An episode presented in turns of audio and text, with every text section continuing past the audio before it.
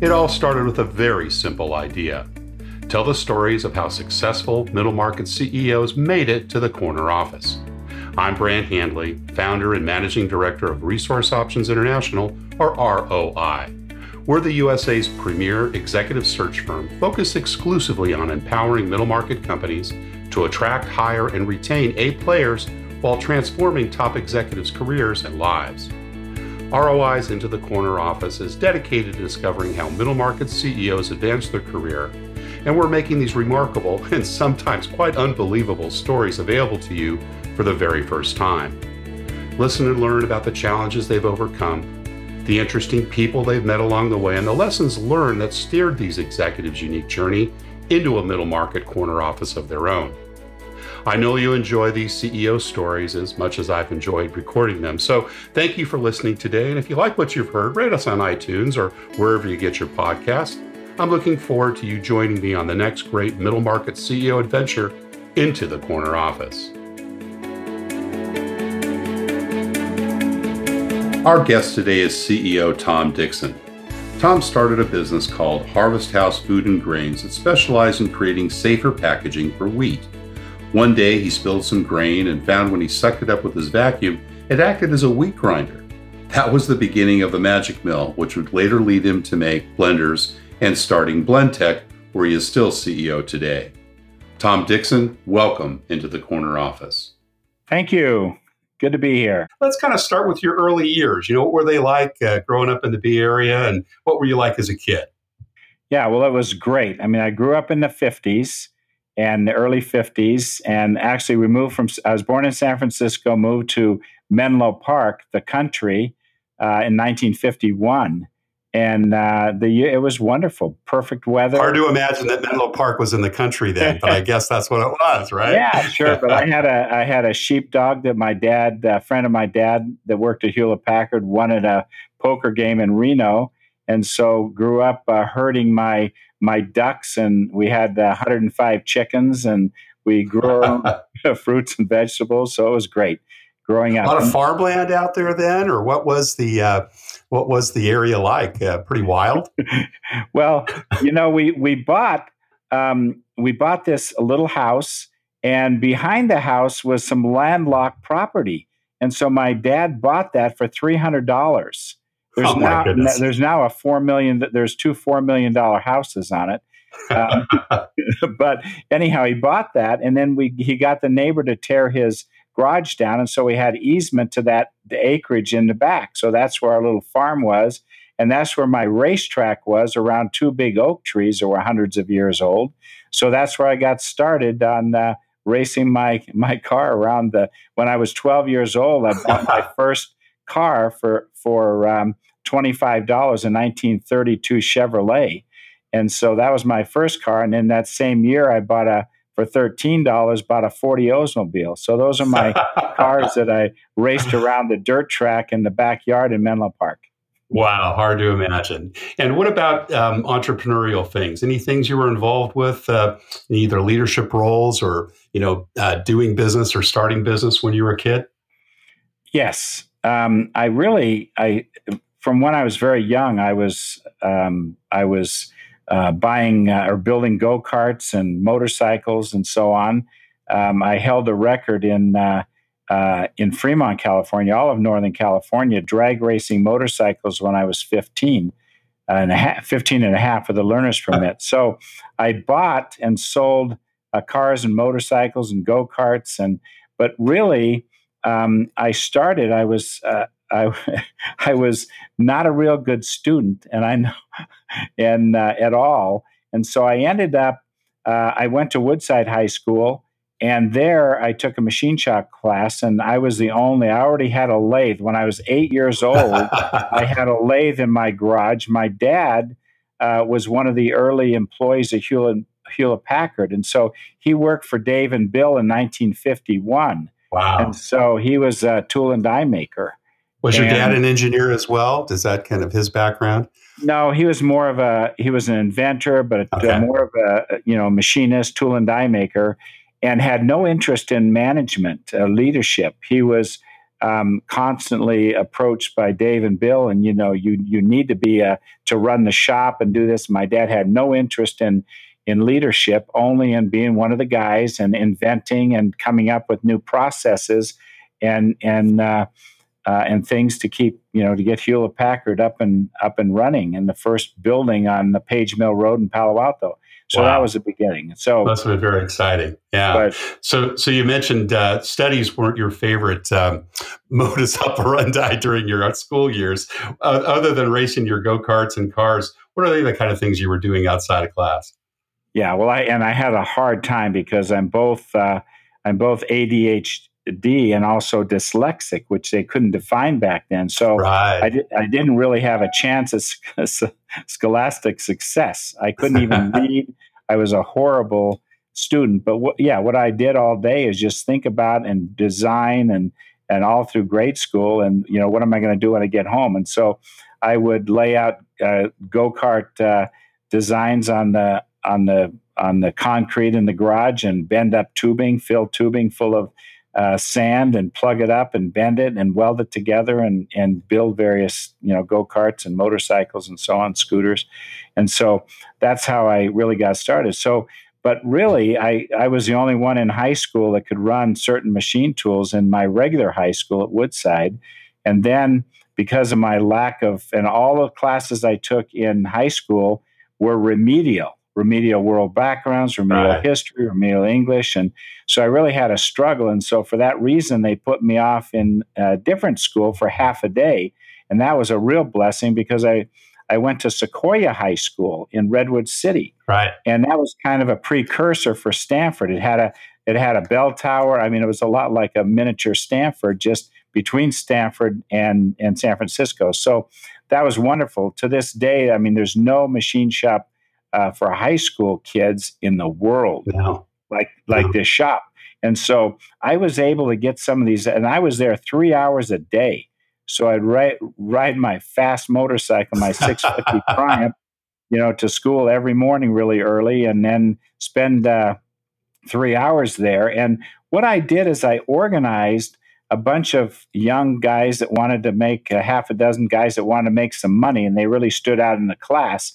So we'd get together and we'd do the whole year's worth of projects in about two weeks. Nice. And then, and so I did this for several years. And so then, um, what I do, what I was doing with these guys is we're building motorcycle parts. So motor mounts and rocker cover covers and pegs and all sorts of things for racing motorcycles. And then I sold those to a local motorcycle shop, Menlo oh. Cyclery and others. Great. And so that was sort of and then I would share the wealth with the guys that were helping me. But we just felt like we are doing some worthwhile things instead of just making screwdrivers and hammers. And at the same time, I was built. We were buying castings and uh, making drill presses and, another thing along things along that line. And also, we had lathes from naval ships where we could turn 15 inch mag wheels uh, magnesium wheels on lathes. So these are huge pieces of equipment, right. as well as you could put four engine blocks on a planer and plane and plane engine blocks. So there's no shop in the world for kids any age. What yeah, a blessing! So that turned, yeah, what a blessing! Of course, I, I, want to go back to something you mentioned about being uh, ADHD and dyslexia. You know, it's uh, very common that several entrepreneurs have had that uh, as a disability and uh, have gone on to do great things. Paul Paul Orfalea is a good friend in Santa Barbara, the for, former founder of Kinko's, and of course now uh, sold it on to uh, to FedEx, uh, suffered from both. And, you know, you meet him and you know it. Yeah. He's definitely got that type of personality.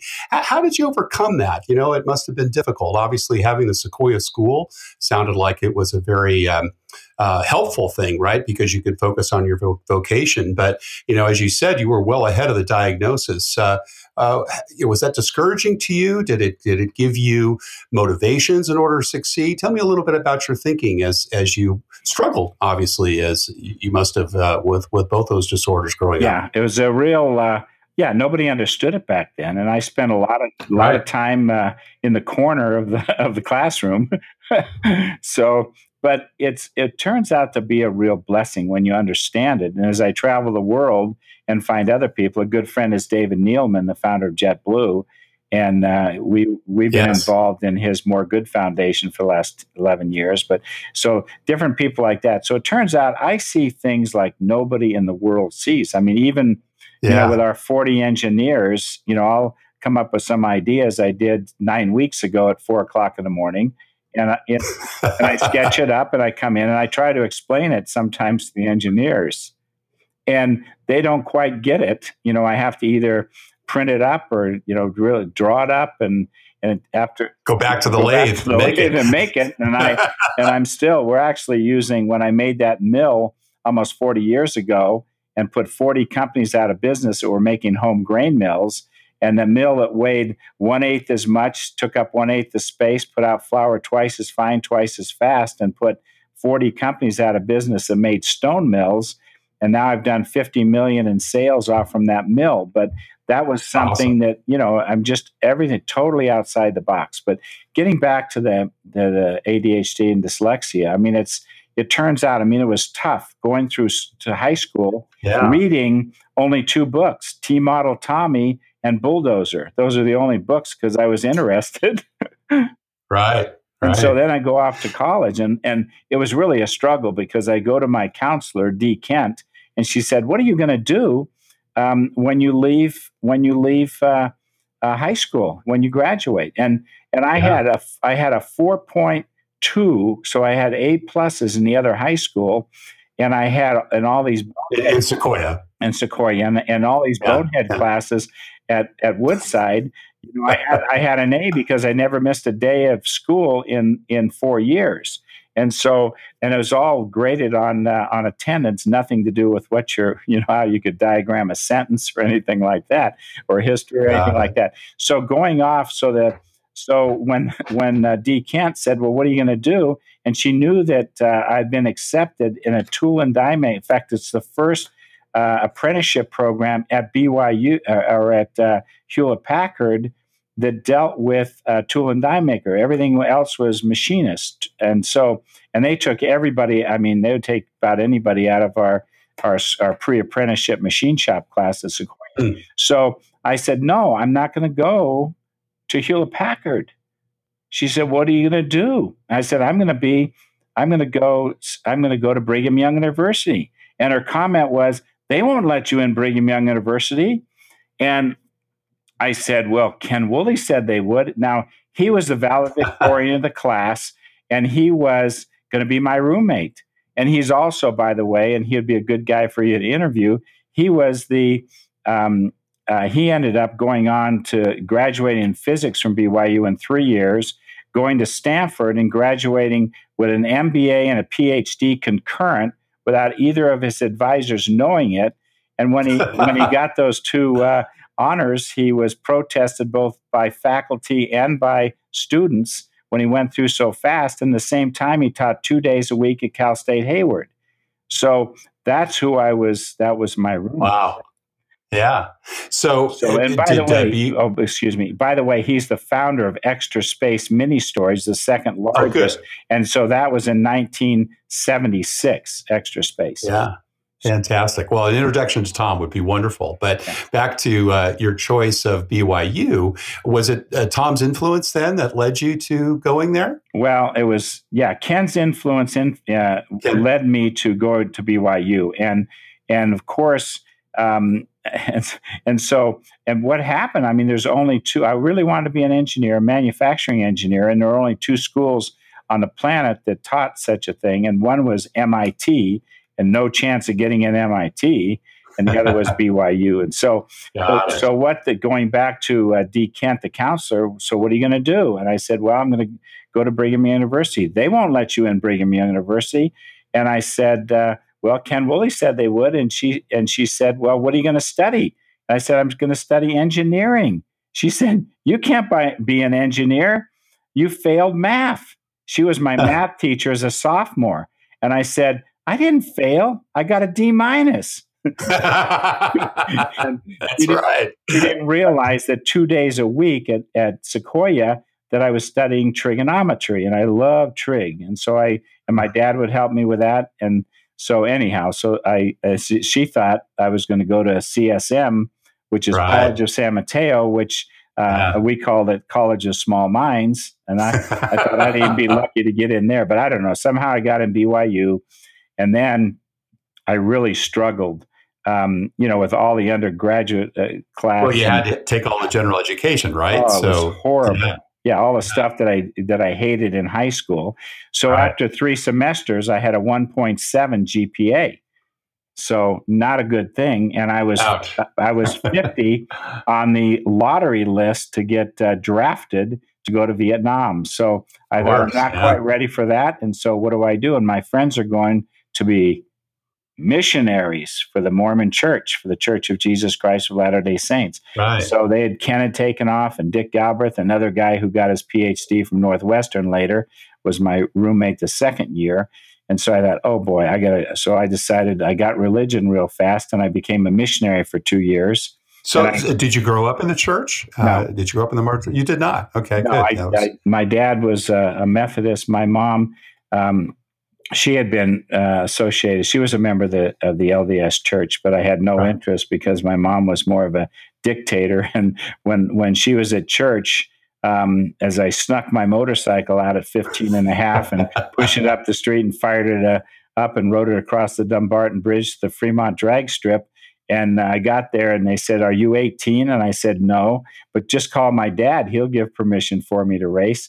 They called, and my mother answered the phone, getting ready for church. Oh, no. He's what? He's across the bay at Fremont, and he wants to drag race his motorcycle. So anyhow, un, uh, unbelievably so, she allowed me to race my motorcycle. Went home with a trophy, and from then on, I was the record holder after that. So anyhow, but no. So back to the uh, the religion. So went on a mission. Where did you Where did you take your mission? So I went to Louisiana, Mississippi, Tennessee, ah. Arkansas, a little bit of Texas, and for two years, and that's where I gained a little bit of leadership and right. uh, as a leader that. in the in the church and yeah. in the mission. And so um, I came back, and I was successful in school. Wow. So so did you? Um, Tell us tell us about those two years. I mean, you know, obviously, I'm familiar with uh, the Mormon faith and, and the missions. I've got several friends who have gone all over the world, and uh, I guess they do quite a few missions in the U.S. as well. Uh, sure. Were you, um, you know, doing the knocking on the doors and sharing the faith? Was that, you know, kind of part of your uh, your mission while you were down in Louisiana?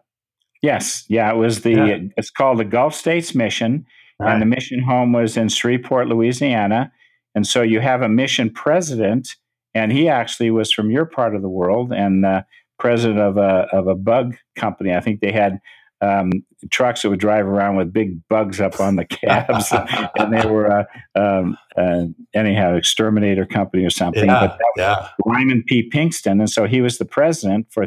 And mission presidents are called for uh, for three years, and so he was the president. And then basically, you've got 200 missionaries working two by two knocking on doors yeah. and sharing the gospel of Jesus Christ with right. people in right. that area. So it was a great opportunity to be a district leader and and you know travel throughout that area. And everybody drove because it was a huge area. Now, in fact, my grandson, we by the way have 45 grandchildren and wow. just had our first that's including our first great grandchild we just had.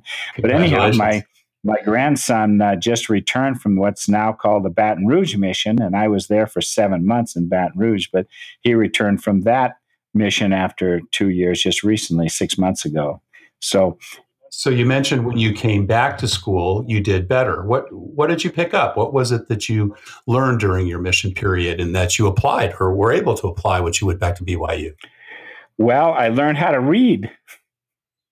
Yeah, Pretty simple. So that, yeah. So you know you're you're and that, you're, sorry you're constantly you're constantly reading the scriptures. So you've got right. you know the Old and New Testament, which you know I know backwards and forward, and uh, and then uh, of course the Book of Mormon, which is God's dealings with His people here in the Americas, a second witness right. to Jesus Christ, and so familiar with that from 600 BC to 421 AD and how that relates to the Bible, same kind of people from the same part of the world.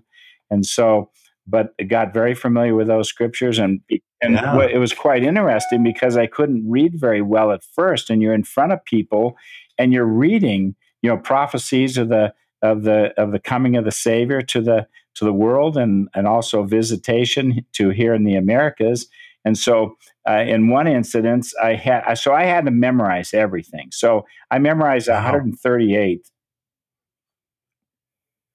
Ah, sorry, 138 different scriptures, and so and also passages, pages. And so when I would read to people, you know, we'd go teach people uh, certain discussions, and once I was caught with the with the scriptures upside down and, and I'm just like I'm reading out of them. And the lady said, "Is there, is there something wrong with your book? It's why is it upside down?"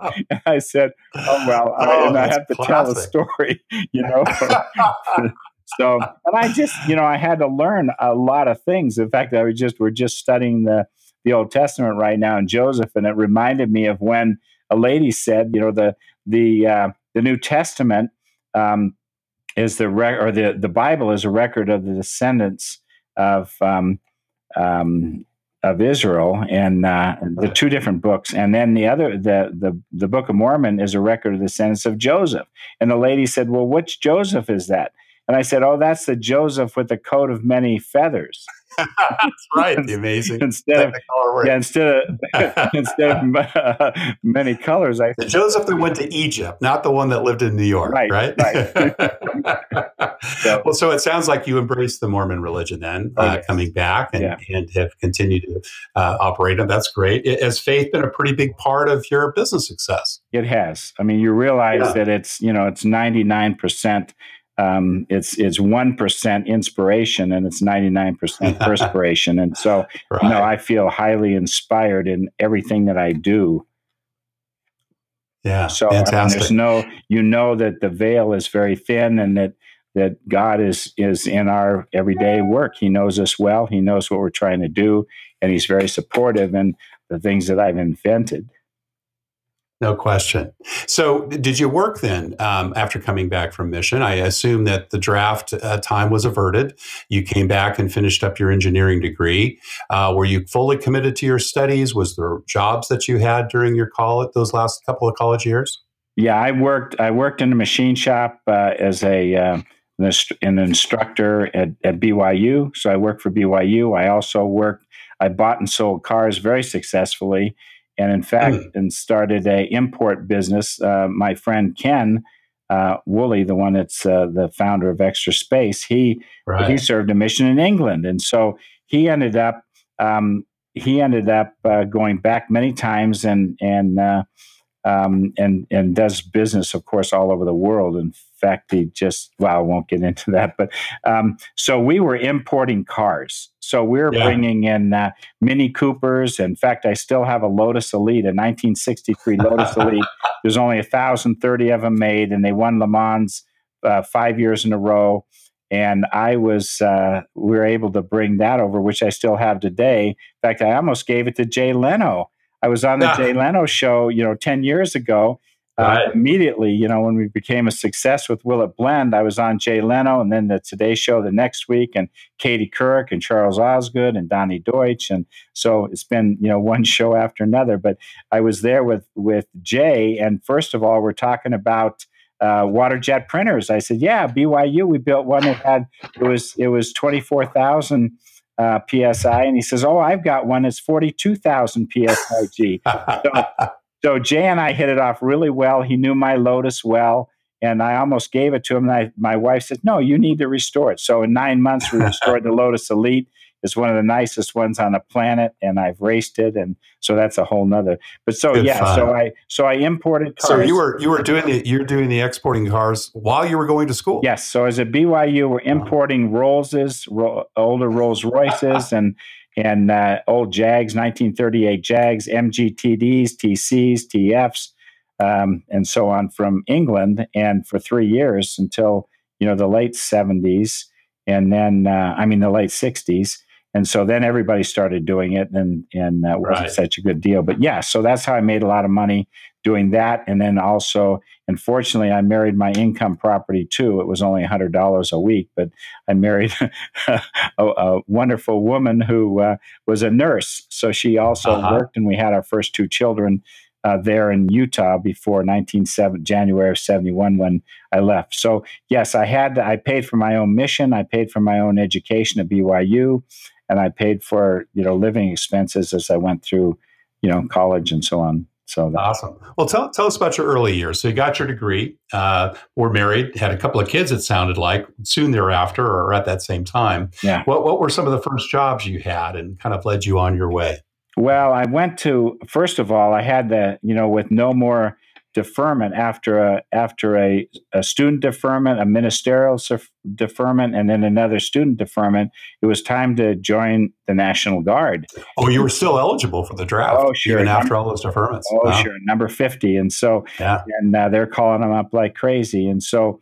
Uh, of course, Ken was at Stanford getting his PhD and MBA there. And so he went to a draft counselor and they said, Man, this guy, and told him what my circumstances were they said this guy better better do something or he's going to end up in Vietnam, you know, in the front lines. And so uh, his wife Athelia, she so she went to uh, she lo- she started looking around in the Bay Area because I. Uh, you know, I, I, really I didn't know where I was going. I had job opportunity in, in Southern California as well as as well as uh, in in Washington State Tri Cities okay. area. Mm-hmm. But she uh, she she looked at different National Guard units and found right near the San Francisco airport in San Bruno the 2632nd Transportation Unit, which was uh, she says, "Oh, Tom likes trucks. Let's sign him up for that." So anyhow, she signed me up, and so which made it a little difficult to get a job, knowing that I had to go active duty at some point, un, unknown, you know, in the next year. And so anyhow, so I left. I had to be in the Bay Area, so I left BYU with a wife and two children, a little trailer full of all of our possessions, and moved to uh, Cupertino of all places. Oh, right. And and in a short order, um, bought a house for uh, twenty seven thousand dollars, which is f- fun to see what that house is worth because that's where they just put the new facility, the new the Apple, new Apple building. Yeah, that's right. That's right. so well, I imagine house, it was still pretty underdeveloped at that time too, right? It's true. Yeah, so that house, starting. Yeah. Yeah, so that house we sold uh, three years later for forty-seven thousand. Now it's worth, I think, almost three million. Probably. And then the, the, other house we bought for fifty thousand is now worth close to the same, right near the same campus. California real estate. Yeah. But anyhow, so what I did is um, I, I handed the a headhunter. There's a there's a new company starting out, and so I I met with a headhunter and handed her my resume and the resume, and this is to go to work for a pharmaceutical company. And so I hand her the resume and she reads through it and says, Yeah, interesting. And then she gets to the bottom where it said that I was a missionary. And this was mm. not a good thing, mm. nor was it a good thing that I had two children because this is going to work for the inventor of the birth control pill. Uh. And and so they're not into kids and they're not into and, Say the you know, least. And yeah, and these are some of the top scientists in the world. These are husband wife um, husband wife uh, research people no children. And these are well, i mean wonderful people but they just chose to you know a career over families. And so and the and the the program then was to have no um, i mean the two two live births is all that was covered under the insurance program and unlimited abortions. Ooh. so uh, yeah so it was kind of tough but i changed. I was i did go to work there and uh, and I was able to change those to unlimited live births and um, and limiting abortions to two. So I was part of the corporate communications committee nice. when we had one, but I was the 24th employee there. Wow! And so um, it was a great. I was the first hands-on guy, the first guy to make anything, and so I made the first patch just months after I left. Uh, BYU, and so that's the scopolamine motion sickness patch. Okay. And so that uh, patch and we did all the testing on that. We set up a slalom course in the backyard of, of uh, Alza, and that's named after Alejandro Zaffaroni, um, the first two letters of his two names, a very famous uh, South American doctor uh, who passed away just a couple of years ago. And that was the most active trading stock in the San Francisco Bay Area for 10 years. It was unbelievable for a company that wasn't making any profit huh. um, initially, but it was really had a, a great story. And so um, the next thing that we worked on was the was taking a day and a half's worth of oral hormone in the form of a birth control pill, but putting it in the uterus as an IUD.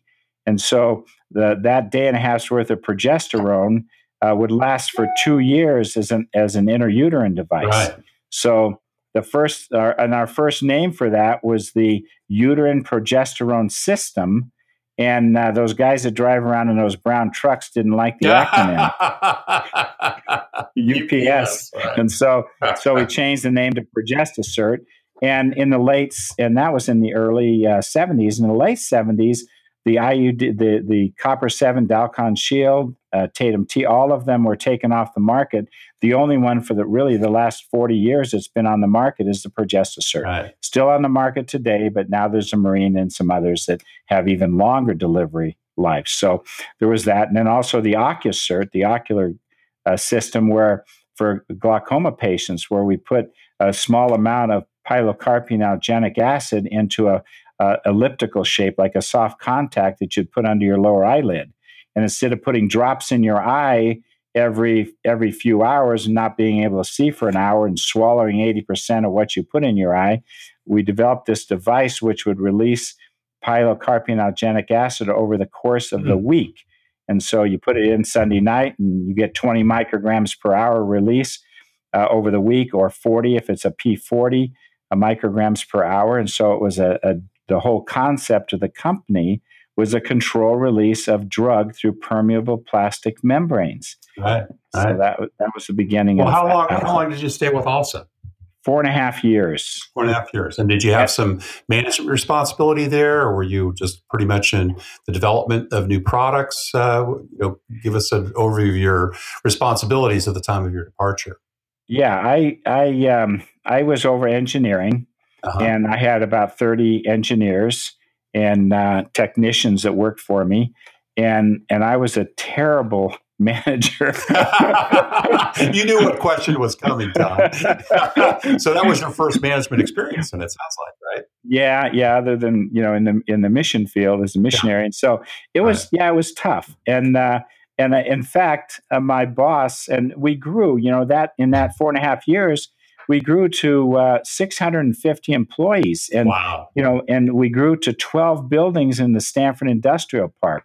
So I was in the first building, and anyhow, that was a growth. So I had 12 off. No, I had 14 offices. Uh, you know, over that period of four and a half years, that's how the company grew. Incredible. And uh, of course, you know, later um, we sold a lot of technology to J and J and you know Nicoderm and some of the other things. But anyhow, but getting back to that, so I had these. I slowly. I had no excuse for not performing because we had a hundred million dollars of Chase Manhattan money, and I wow. could spend anything I wanted. I had this is in the, you know the early '70s. That's a lot yeah, of money. That's a lot of money. and so, um, and so here I had I had I didn't have to do any. I had accountants working for me. I had all of the um, HR people. You know, hire anybody I needed. I could build, and if I'm trying to do a project fast, I would have five companies quote on the same thing. I'd have three companies build it, and then I'd trash two of them.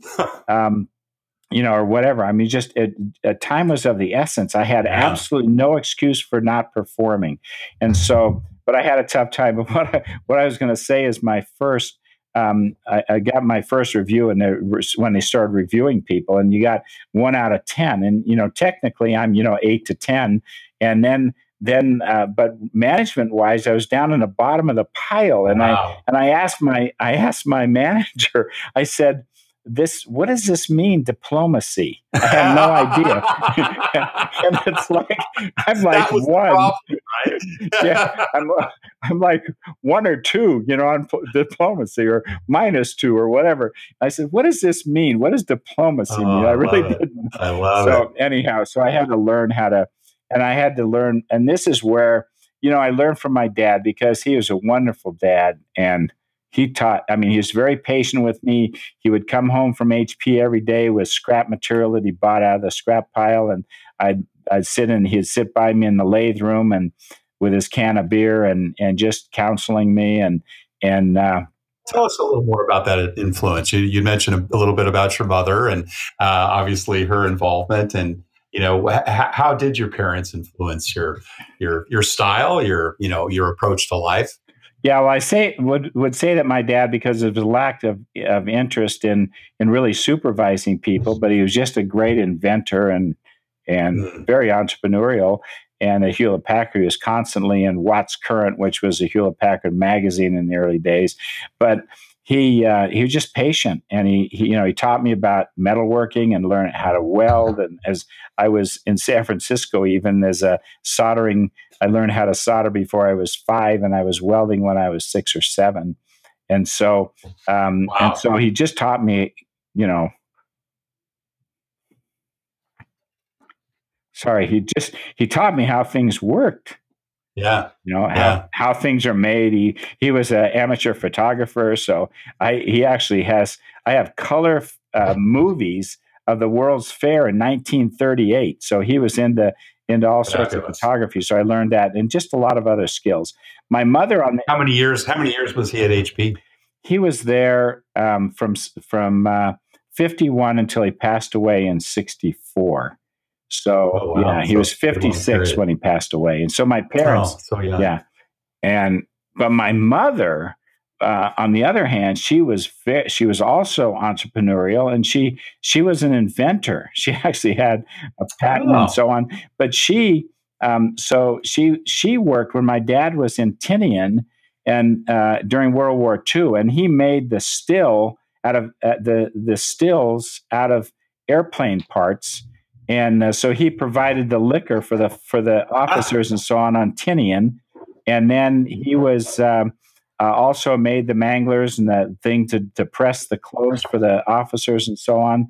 And uh, then he, you know, with with airplane parts, and then he was actually um, involved uh, with the uh, Enola Gay and was was actually flying alongside that for the uh, for the bombing over Hiroshima. Famous bombing. Yeah, wow. and so uh, which which really bothered me when I went with the founder of of Costco, um, uh, Jim Sinegal and Craig uh, Jelinek, the CEO uh, now. And as I as I go to uh, uh, that part of Japan, and I yeah. think, oh no, what am I going to do? And the night before, I'm surfing the channel, and I see that that the Japanese guy is talking about what a blessing it was that we dropped the bomb over Hiroshima because, um, you know, otherwise, instead of a, a, half a million people being killed in the war, there would have been, you know, millions of people killed. So I thought, okay, yeah. that's interesting. And so I didn't feel so bad. My dad never talked about that. But anyhow, so that's my dad. So, but during the war, yeah. my mother was in the San Francisco shipyards. Oh.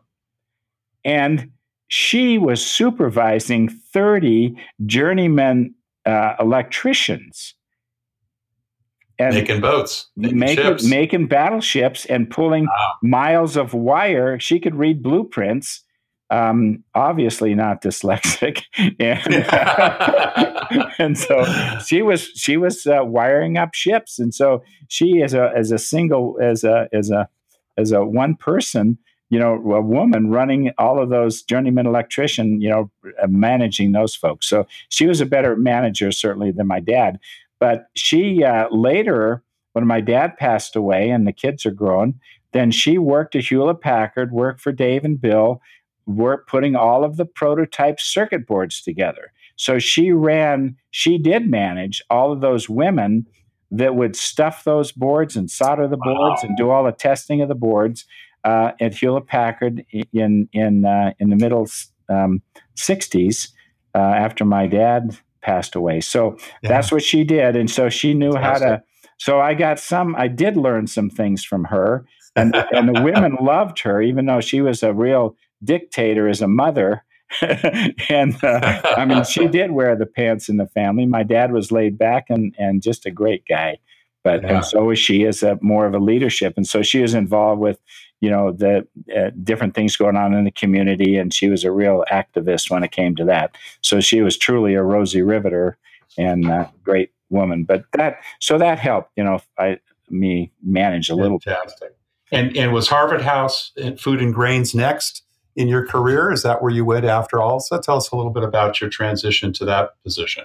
Yeah, what I did is during while I was still at Alza, I started. A, people were storing grains, uh, wheat in uh, in in the San Francisco Bay Area, and and uh, they're putting they're putting wheat in plastic buckets. And with my understanding of the permeation of drug through plastic membranes, I knew that was not a good thing because moisture and gases go right through that that polyethylene and right, and right. get the moisture into the grains, and then weevil comes alive, and it's not a good way.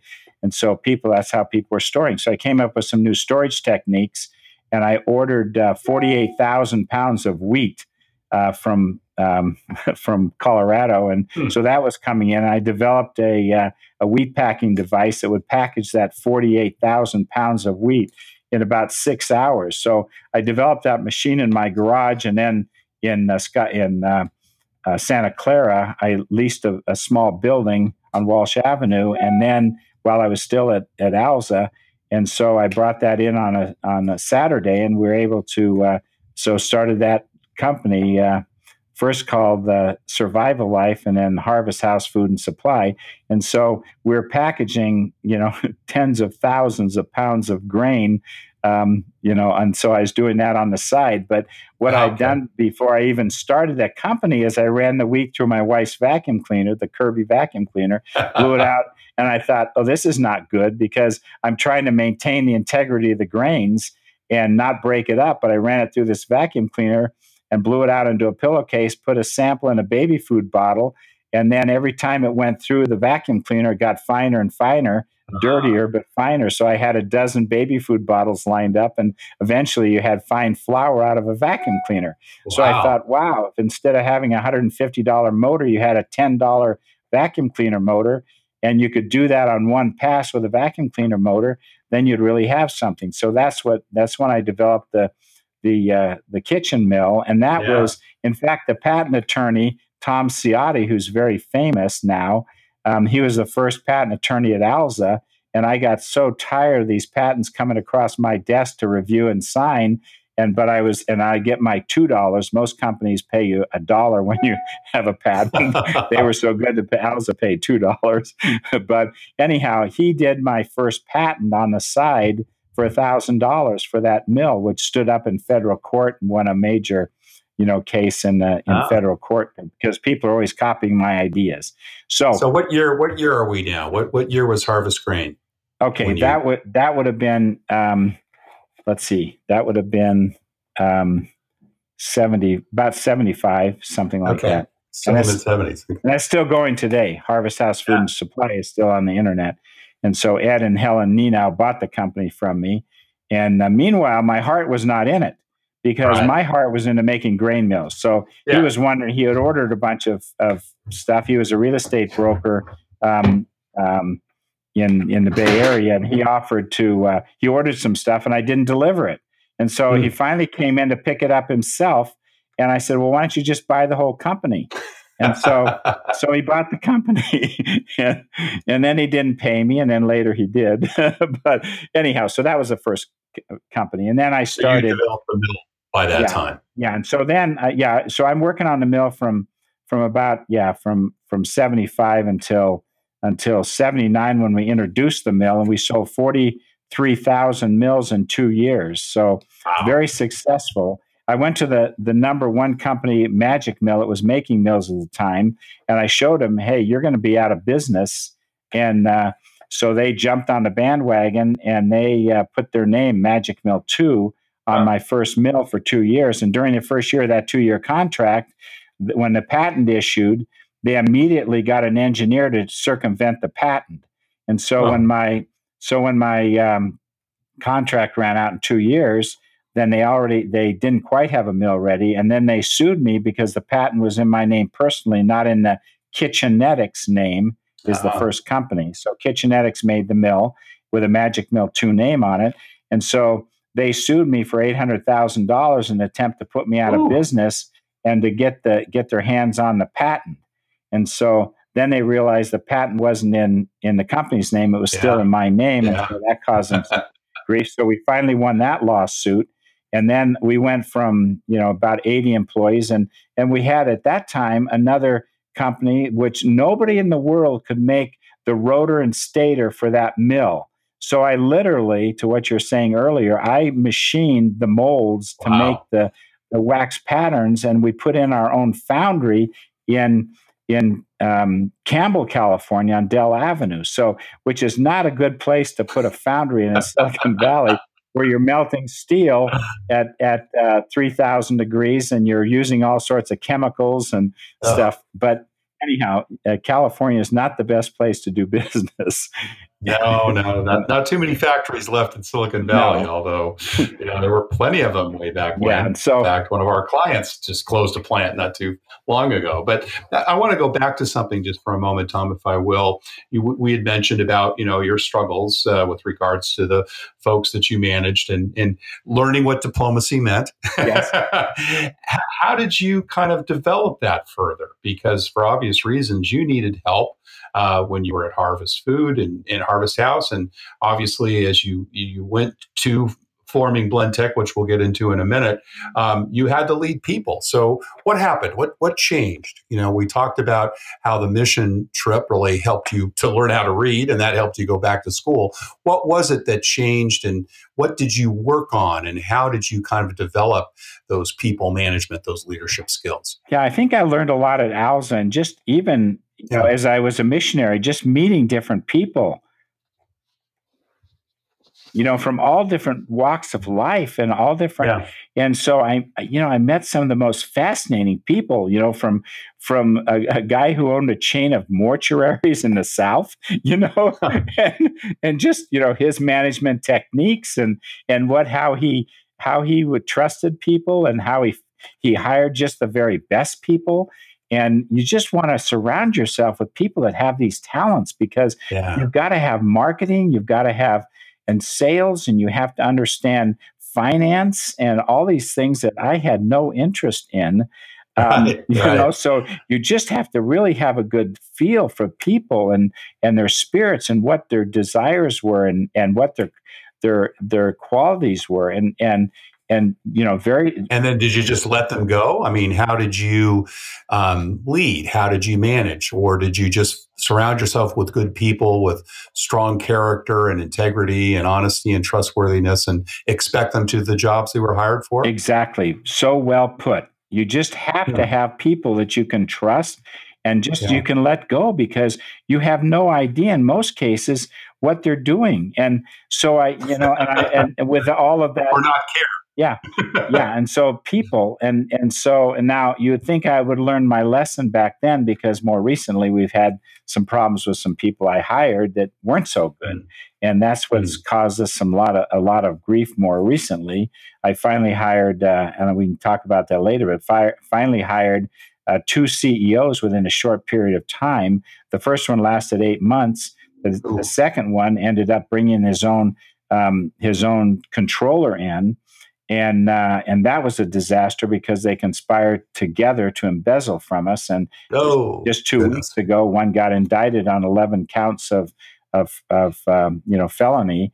And so, mm. um, yeah, and so that's the kind of thing that you know I, I you think I would have learned my lesson, but those are people that were not honest and did take me down the and then along with the next group that that one of them went for the one that's just got you know got arrested and mm-hmm. uh, will be going to jail.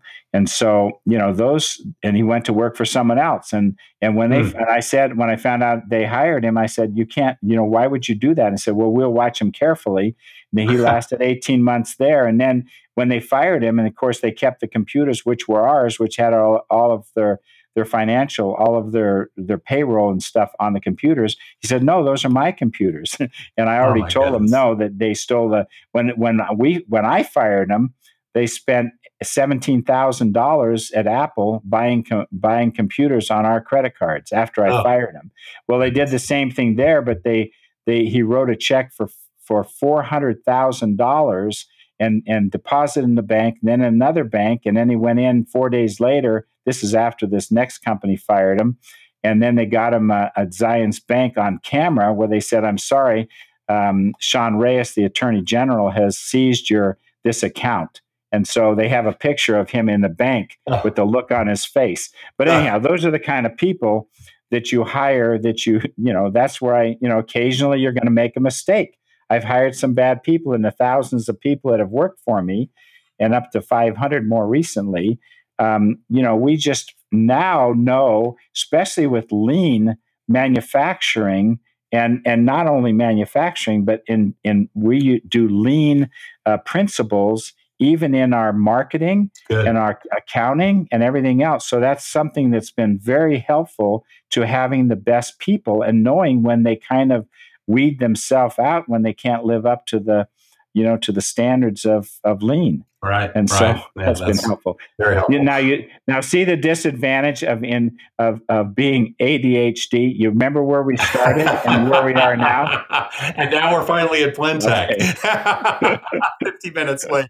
So tell us, you know, eh, the foundations obviously came out of Magic Mill, but uh, what are we? 1978, 1980? When when did you f- found the company? Okay. Then in in uh, yeah, so really Kitchenetics was founded in in in seven about seventy seven something like that. Seventy seven, right. and uh, and that's when and I, you know I started out just hiring some some good people, and then and then um, it, it's just been tough, you know, finding uh, yeah. the right kind of people and doing the right thing. And you have your ups and downs that almost killed us being sued by Magic Mill because they took off and they were making their own mill, and so I had to go back in nineteen um, 1981 when they started making their own mill, and uh, I had to, we're still in California, and and they had a lot of operations in Utah. So what I did is I mustered up enough money to to while we moved, uh, you know, uh, to a more favorable place to manufacture, and that's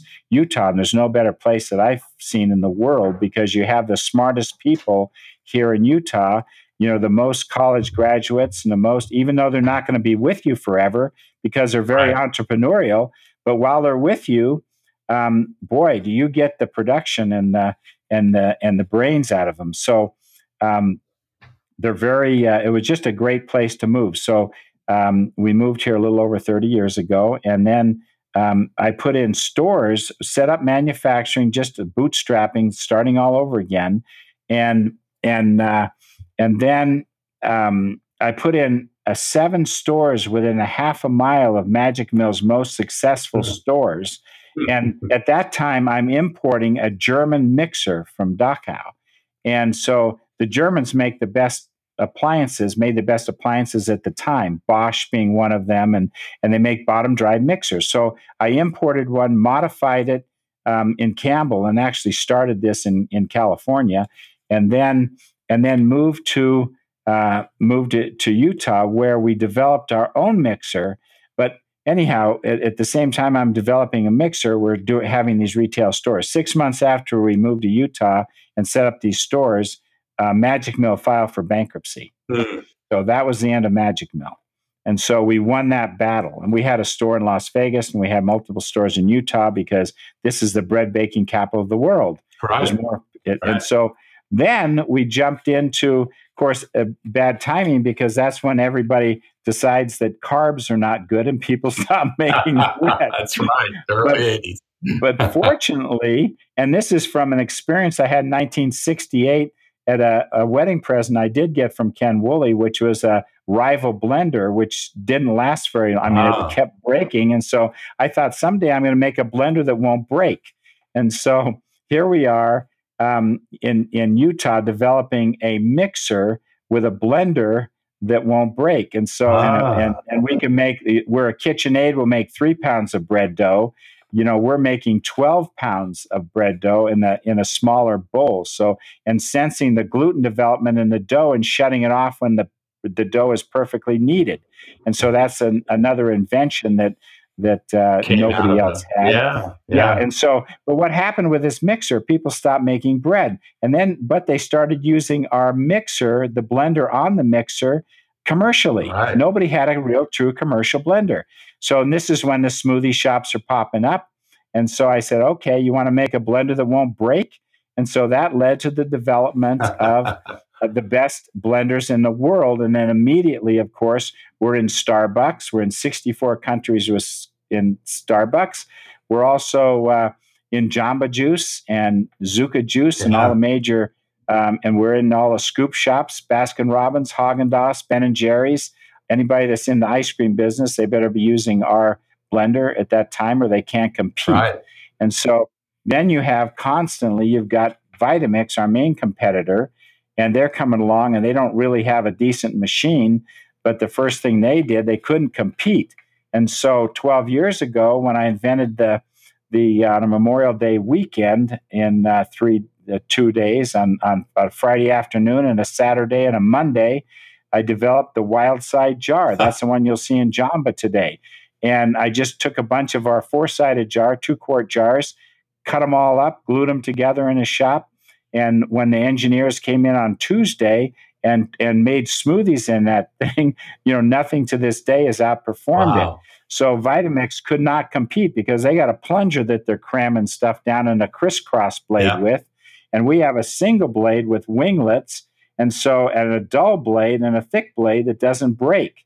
It's taken me 17 years to develop a, a blade that won't break, and now you've got our competitor Vitamix who just recalled 170,000 blenders because, according to the U.S. Consumer Protection Agency, the uh, blaze can break off, cause serious laceration, and even mm-hmm. death. Because people, and this goes back to in your part of the world, in Santa Ana, where a gal gulped her cappuccino oh. blast in a in a Baskin Robbins store and swallowed the end of a blade and had to have oh. it surgically oh. removed. Now that happened to be a Hamilton Beach blade, and of course she sued um, she sued Baskin Robbins. They sued Hamilton Beach, and other things had broken off in in other spindle blenders. And uh, anyhow, so that's so I I was bound. So so your business your business was was significantly large commercially before you got into the consumer side. It's true, absolutely. Yeah. So you know where were you and you know relative dollar value if you don't mind sharing on the commercial side before you got into will it blend and and the consumer market well what was fun is you've got you know we're already starting with howard schultz you know and uh, and we're in we're in barnes and noble bookstores because uh, we made the first quiet blender with a sound enclosure and the only one ah. see when you have when you have enough horsepower to dra- drive a single blade that's not a crisscross blade that's thick and dull it takes more horsepower, but it does the job faster. And so we're using a motor, a vacuum cleaner motor, and that's uh, that's made by Ametek. And so that motor is three peak horsepower. And so then mm. we also had some that were 3.8 peak horsepower. Now, now you've got all these juice uh, shops that are starting up. So Jamba in San Luis Obispo, and they were they were uh, um, anyhow not called Jamba then they were they were Juice Club when it started, and so they called us down there and said, "Hey, they're looking at all these different blenders, and they had everybody's blenders that they got from wherever they could find them." And then they invited us down. We go in and demonstrate our blender, and and after they said we got to have this, and they took all the other blenders in San Luis Obispo. They threw them in there. They threw them up against a, a brick wall, and they smashed them all. And they said, "Okay, we're this is after we kind of had an agreement." And they said, "Look." Um, you know, Howard Schultz sits on our board, and every time they put in a Starbucks, they're going to put in a Jamba. And I thought, I don't think that's going to happen. But, but anyhow, and I looked at all their cards. They're like t- 12 employees, and they're all vice presidents. So they really plan on a real growth. So what they did is they said, look, we like exclusivity on your blender. And I mm. said, well, you know, that's kind of a problem because we have other people in smoothie shops and so on and all over the world. And so but um, you can't have exclusivity. Um, but we'd be glad to sell you blenders. And by the way, we don't have any money. And so I said, don't worry. I'll give you a, a half a dozen blenders in every store and 40 jars. And they only had 11 stores at the time. And just give me a nickel every time you do a blend. Yeah. And so, so after they got up to 50 million blends a year, which was 1.5 million dollars for us, uh, we had low well we had lowered our from five cents lowered it to three cents. So we are uh making about 1.5 million yeah. a year on jamba. But then vitamix went to them and said look um, we will uh, we'll do, do, all your blends for two cents a cycle mm. and save you you know half a million dollars a year. And they were trying to go public and they didn't have any money and all this other stuff. And so they um, so they said, okay. And they were just rolling out our wild side jar. So they said, okay, if you'll give us a jar that'll perform as well as a wild side jar, so we can just do one blend. We don't have to do two or three blends and cavitate and all that other stuff. And they said, no problem. Uh, we'll give you a jar that's comparable to the wild side jar. So they copy that jar mm. to every detail. Everything's the same. Uh, nesting jar. I have two patents with 51 claims and and they they violated every part of every mm. and so uh, we thought okay but that got them into jamba and then jamba had the ethics to not use that wild side jar yeah. and so they uh, they were wonderful people and they're still you know i still know some of them today that that didn't copy us but they were stuck with this horrible jar that I see I have a patent on nesting jars. So they didn't nobody had a jar that would nest in another jar. And if you have 40 jars in a smoothie shop or a coffee shop that don't nest, where are you going to put them? And so they had to modify a jar that they already had that was horrible with a crisscross blade. So they have had to change all their recipes. They have to do two or three blends to to affect the good blend. And so they were stuck. Jamba was stuck in a six year contract, which they thought was a three year contract. Mm. But anyhow, so they ended up, you know, then they, and they had 326 stores when they were doing 50 million smoothies at a time. I'm, I mean, a year. And uh, they had that many 360 stores doing 50 million. And then they grew to 860 stores. And, uh, and then uh, but they were stuck in that contract with that bad blender. And so finally we we sued them for using our jar and and the federal court judge and jury found them guilty of willful patent infringement and awarded us 24.1 million dollars. And so and uh, you know it took a while it took two and a half years to get the money it took us you know we're involved in the litigation for six and a half years so nasty. And, but that's what you know but they were doing 700 million or yeah 700 million in sales according to to um, Vitamix. That was yeah. their sales, and we're down at the you know 130 some odd million. And uh, but anyhow, so we. So tell tell us about back to the question. How did you kind of transition from a commercial provider to the Starbucks and the Jamba Juices of the world to getting into the consumer market? Well, because we had the the you know consumers were starting to use our blenders. I mean, they could see the the value of them. We did have mm-hmm. one designed that was actually designed in uh, when I was still um, still in California, and in fact, that's our most popular one today. And uh, that's the total blender. It's hmm. it's, 30, it's thirty years old, and uh, and using that vacuum cleaner motor. And so we started uh, um, just very poor in that, in advertising, um, but started moving it out. And then it was really uh, later on when we uh, when people well people discovered this is the most powerful blender right, available and right. word of mouth you know got it out there and but what really did it is when i hired a marketing guy george wright and we had no marketing i mean we're really just you know mainly commercial but um, right. he came along and and he he said what's this pile of sawdust on the floor and and somebody says, "Oh, that's Tom just trying to break blenders and blades and and shafts and bearing, you know, whatever." And so he said, he came to me and said, "What's my budget?" And I said, "You're the budget. You're expensive." And he said, "Well, how, how about?" How about fifty dollars? And I said, "Yeah, you can have fifty dollars."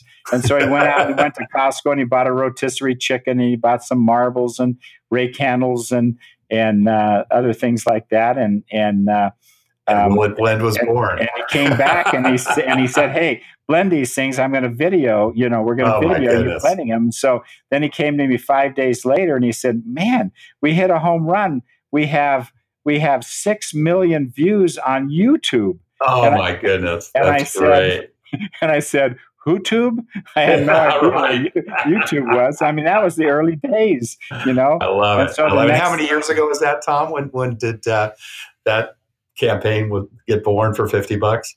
That was 11 years ago. 11 years ago. Wow. so within a week, you know, we get a call from Jay Leno's group and they said, Hey, yeah. can you come out here and we'll fly you out and bring, bring the family? And, you know, so we did that. And then the next week, the, this is right the, the day before Thanksgiving, I'm out on the, out, out in the plaza with, uh, with the Today Show blending, uh, uh, six different things, and and so anyhow, that was kind of the beginning. And so um, now now I've had uh, 500 million views on the internet. We ah. have almost 900,000 uh, subscribers, and so Fabulous. you know we're just having a great time. But our sales went up a thousand percent right out of the chute. Oh, I can imagine. So people I can imagine that.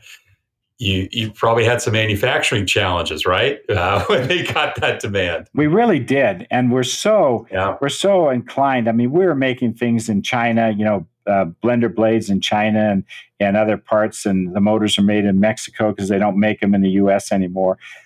Ametek, the best manufacturer, and so we um, uh, we really yeah we struggled, but we continue to do more and more things in house. We're the, really the only American-made kitchen countertop appliance awesome. when you look at what yeah. we do. And so now we just brought in another $10 million worth of automation.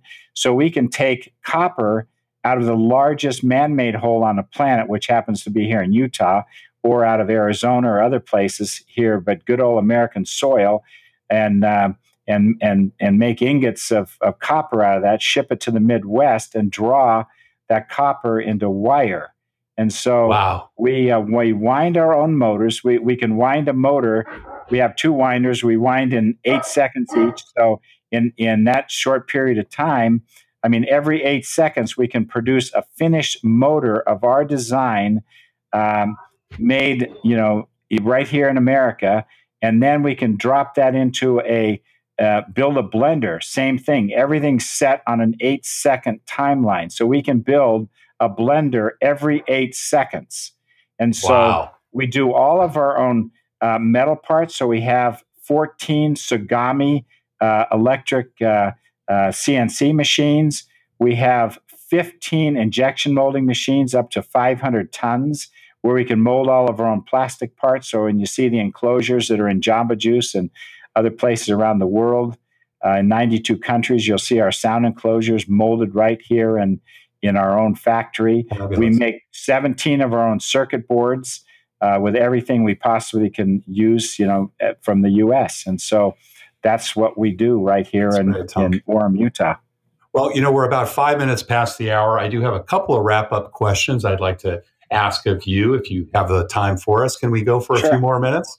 Oh yeah, no limit. Fantastic. So you know you've obviously had to build quite an organization. Uh, uh how many people are in Blendtec today? Well, we've been as we've we've been as high as 500, and now now we're in the mid 300s. But we get as we get, you know, we train people who really would be rep, would just be doing routine um, uh, maneuvers. I mean, just assembly, routine things. And we've now they're programming CNC machines and robots just to put our motors together. We have 16 robots, yeah. and there's robots on all of our on our other machines. So we've been able to train these people, and that really stand out through this lean manufacturing process. And we train them to do things that aren't so routine. And so we're down to you know the mid 300s, and uh, and and producing you know there's containers sitting Even i mean every day yeah. you know we're we're shipping you know to 92 countries around the world. Fabulous. What what do you look for when you're making bets on the people that you hire? Um, just you know going back to people that have integrity and and they're just really hard workers and and people that just really stand out. We have a great hr department and uh, sometimes i i supersede um, they're you know I'll I'll bring people to them that uh, that I've been very successful with. I just feel good about people. Right. You know, we have one young man more recently that was that was homeless in the streets of Salt Lake, and uh, wow. and I watched him. You know, that from when he was 16 years old, and then um, his mother actually cut my cuts my hair, ah. and uh, uh, and she is uh, anyhow, she told me she followed up, you know, tough love. She her son couldn't talk to her. Finally, she said, "I think he's ready to work." You know, will you put him? Can you put him to work? And I and and with that story and the feeling I had, I said yes. So I go in and we had just hired, a, we had just hired a new HR person a week before. and so I go to him and I said, I want you to hire this guy to work in production. And, and he said, okay. And so, but we, but we have, but we need to put him through the, you know, through the background the, check, yeah. the background check first, and that'll take a couple of days and the drug test and all this other stuff. And so I said, no, just hire him. So, so he hires him, and he hires Ben Drinkwater, and and then um, the next day, next couple days, or next day actually, he got the the background report. He said, "We got to get rid of this Oh, guy." You know, here's a, he's got a three page rap sheet. Ugh. You know, all these felonies and and car theft Ugh. and all this other stuff. He said, "We can't have anybody working in this company like this." And I said, "Trust me." He said, "Okay." Well, that was six years ago. Ah, And now, and he right out of the chute, he really stood out. This kid is brilliant. And so he said, "Do you have the manual on the CNC Tsugami machines?" I said, "No." But at, you know, ask the engineers. Well, he got impatient. He got online. he read the manuals. He learned how to program the the Tsugami machines, and now he runs the he runs one shift and does all the programming and and uh, and he's he's happily married and and he's just a wonderful human being. And fantastic. and that really and that started and it actually started in in uh, Campbell, California, on Walsh Avenue in our foundry, and or not on Walsh, but on Dell Avenue, and that's where I hired a guy. Um, his mother was driving him. Here's a guy who kidnapped his his. Uh, um, he kidnapped his partner's uh, son and took him to the Oh. zoo, and he got arrested and put in jail because his his partner, his ex partner, owed him ten thousand dollars, and so he takes his he takes his son to the zoo, and they're very good friends with the kid, and took him to the zoo, and ended up getting in jail for uh, get put in j- in prison for ten Oh. years. Well, he got he got out of jail, and his mother. He was on the uh, LDS has a great way of um, uh, great way of taking care of their people as far as employment. And so we looked on the LDS, uh, or he was signed up on the on the on the church employment thing, and his mother happened to have joined the the LDS church when he was a when he was in prison. So she looks on there and finds finds this job in the in the uh, in our foundry. And so she drives him to work, and this guy starts Wow. working for us. He later became our manager of the foundry. And when we sold the foundry to a company to Sound Precision in Washington years later, um, he they and they and the local foundry guy who was a good friend of mine said, "Of all your employees, who should I hire?"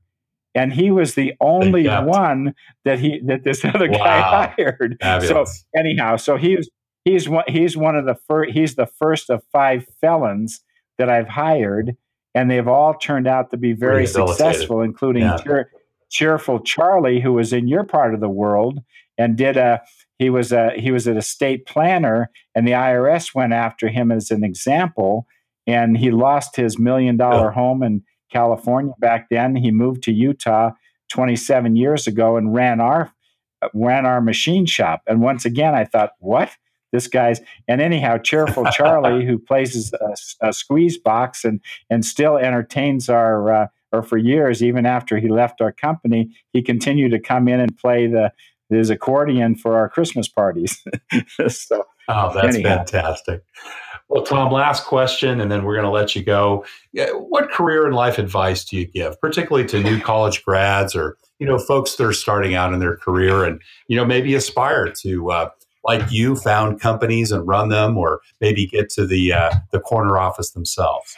Yeah, I think you know. First of all, just go get a job. You know, something that uh, and and learn how to work and work hard and find something you really love to do. Find a little niche, you know, in in uh, um, something that you really enjoy. And you know, if you find something that you really love, um, you never, you know, you as they say, you never work a day in your life. Look, a day in your life. So, really and that's what i've been able to do and i've been able to include my my children. I almost sold the company um, a couple of years ago and we had this bad thing happen uh, right before that and uh, you know for 220 million and that's without the buildings which appraised for another 25 million. And so um, and i decided you know no i'm not going to do this because my my kids are involved um, Mm. and uh, you know and just there's so many good people and it just will be a different um, it'll be a different world here at Blendtec so but i would say to these young people you know just you know, learn a skill and learn, yeah, um, just work really hard and and and save money. Don't just don't go blow your money away, and uh, and then surround yourself, you know, with the very best people and and lead out and take charge. And then when you are successful, share the wealth. You know, we've we've been very helpful yeah. in our community with the Museum of Natural Curiosity, with More Good Foundation. That's the one David Neeleman actually founded, and and sitting on that board with me um, is the founder of Word Perfect, um, mm. and and um, uh, and so the, these are just the best people, and so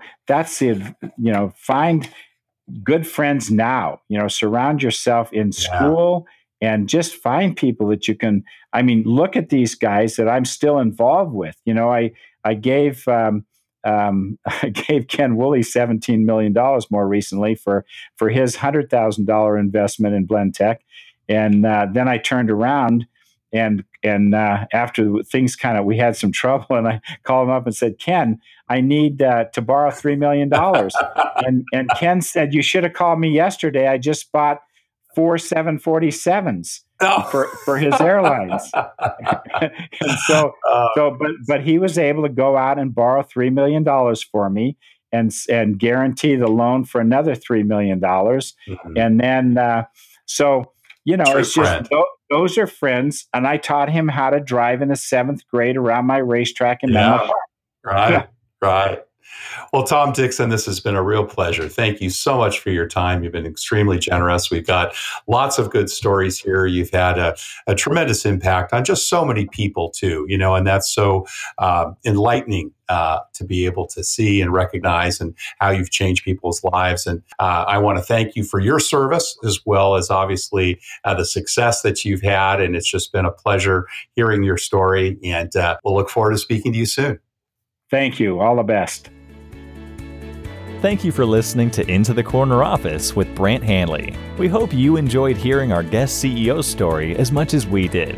If you want to hear more CEOs reveal their journey into the corner office, please subscribe via iTunes and tell your friends and colleagues. For more information about Brant, Resource Options International, and the mighty middle market, visit www.go4roi.com. We look forward to having you join us for our next episode.